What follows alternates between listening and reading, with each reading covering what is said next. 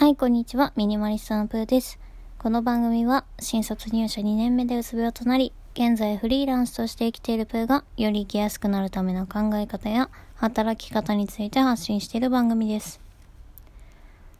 今日は与沢翼さんのぶち抜く力という本をですね、買ってきました。内容がすごく面白くて、今の自分にかなり響くものがあったので、ちょっと買ってみました。内容としては挑戦する時の考え方とかなんですけど、結構ねドカンと響くものがあったので、ちょっといくつか紹介したいなと思います。で、まずですね、安定についての話が載ってて、安定というのは続かないようにできているのです。危機感を持って行動し続けた人だけが安定を維持できます。会社に依存した状態が続けば、上司の顔色を常に伺い、クビにならないために保身に走り、何事にも挑戦しない、つまらない人間になってしまう可能性が高い。ということがですね、書かれてたんですけど、個人的にね、ぐさっときました。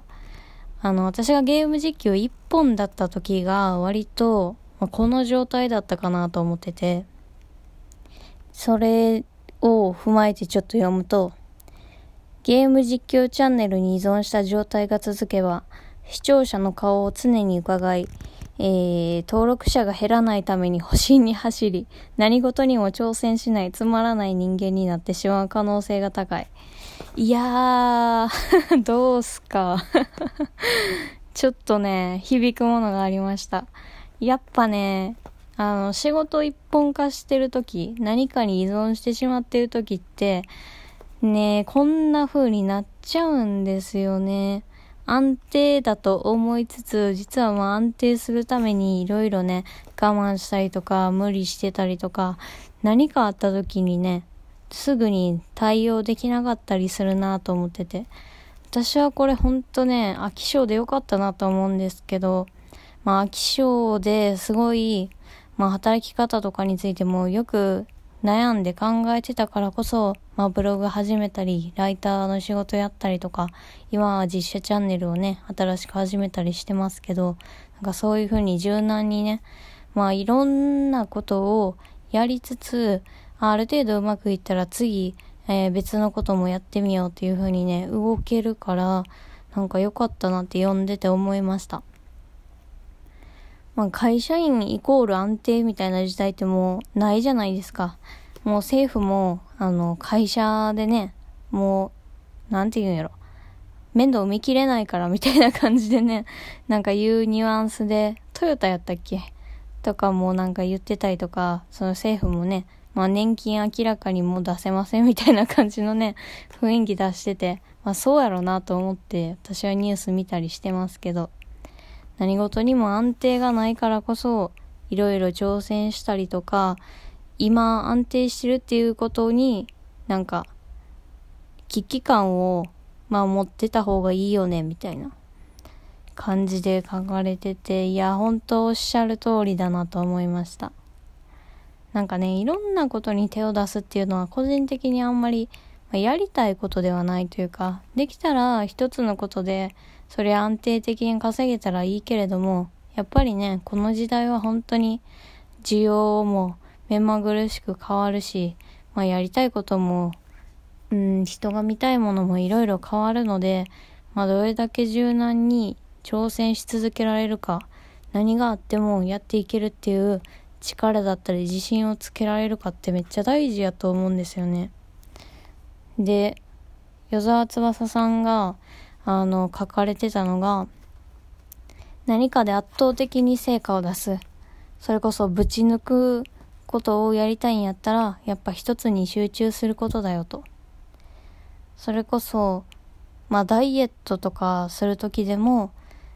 もう仕事を辞めるぐらい、ダイエットだけに本当に集中するとか、友達と遊ぶことも、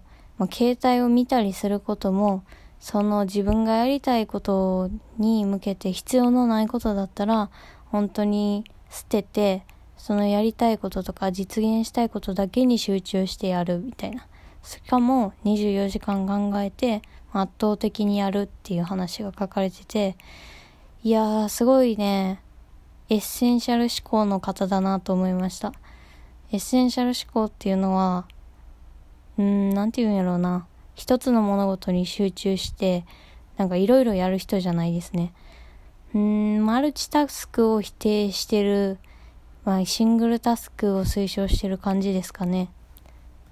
なんて説明したらいいかわかんないな。本質的なことをやり続けようみたいな本があって、それもすごい私大好きで何回も読んでるんですけど、与沢翼さんって本当にエッセンシャル思考の持ち主だなと思いました。いや、ここまでやっぱ突き抜けられるから、割り切って自分のやりたいことに向けて圧倒的にエネルギーを割けるから、成果が出るんやろうなと思って。で、私もですね、やっぱりブログとか YouTube とかいろいろ並行してやってた時にブログが全然うまくいかなくてすごい悩んで、結局なんかいろんなことやってるからどれも中途半端になってダメになってるんやって気づいて、そこから一時期ですね、ほんとブログだけやってて、そしたら成果が出るようになって、なるほどなみたいな、そういう成功体験を一度積んでるので、この実写チャンネルにおいてもやっぱ実写チャンネルをメインでもうそれだけに基本集中してやろうと思いました。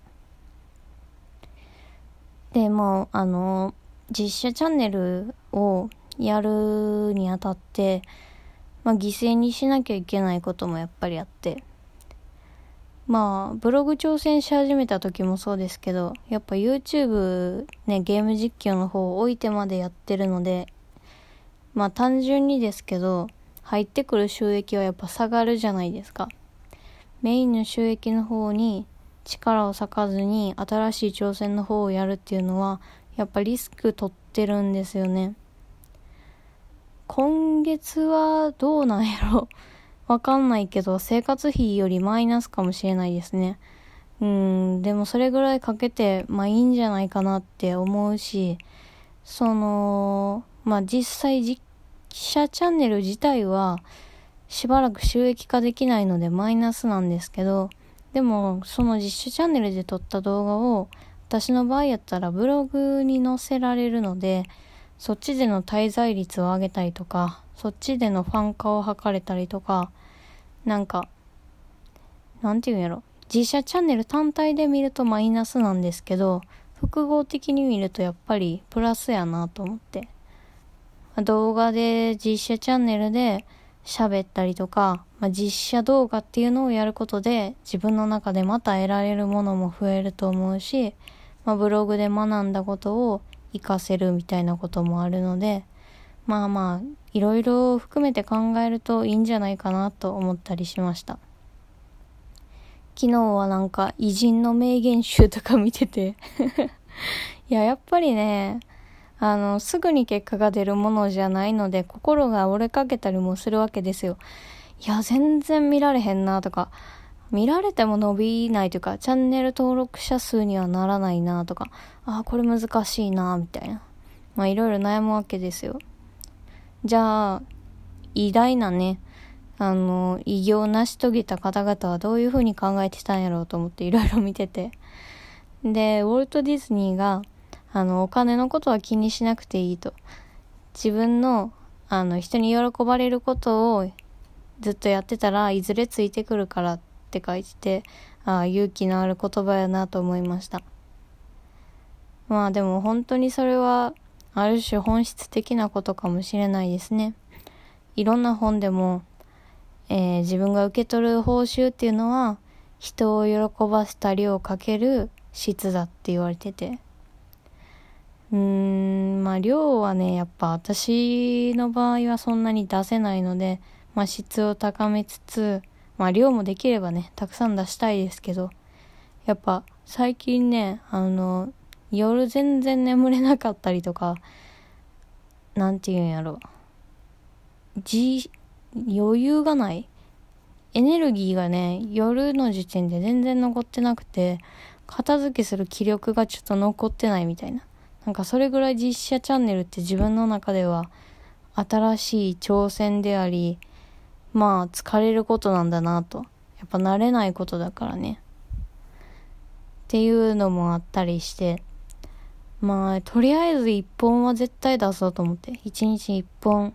17時に一旦まあ仮置きなんですけどやってて、でちょっと様子見ながらいろいろねコメントとか高評価とかありがたいことにいただいてて、いやー本当にね励みになってますよ本当に。いやー結構ねやっぱ新しい挑戦って疲れるしエネルギーかかるもんやなと思ったりしてます。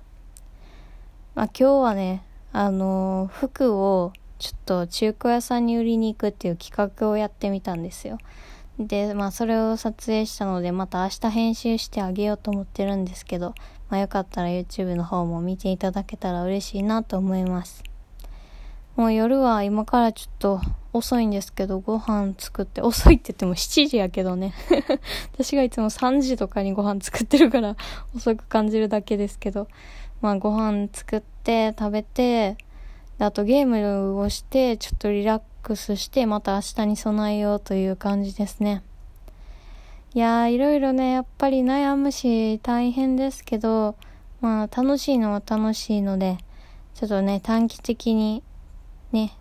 集中して一旦頑張っていこうと思います。よかったら応援いただけると嬉しいです。ということで最後まで聞いていただきありがとうございました。よかったらネギハートいいねよろしくお願いします。バイバーイ。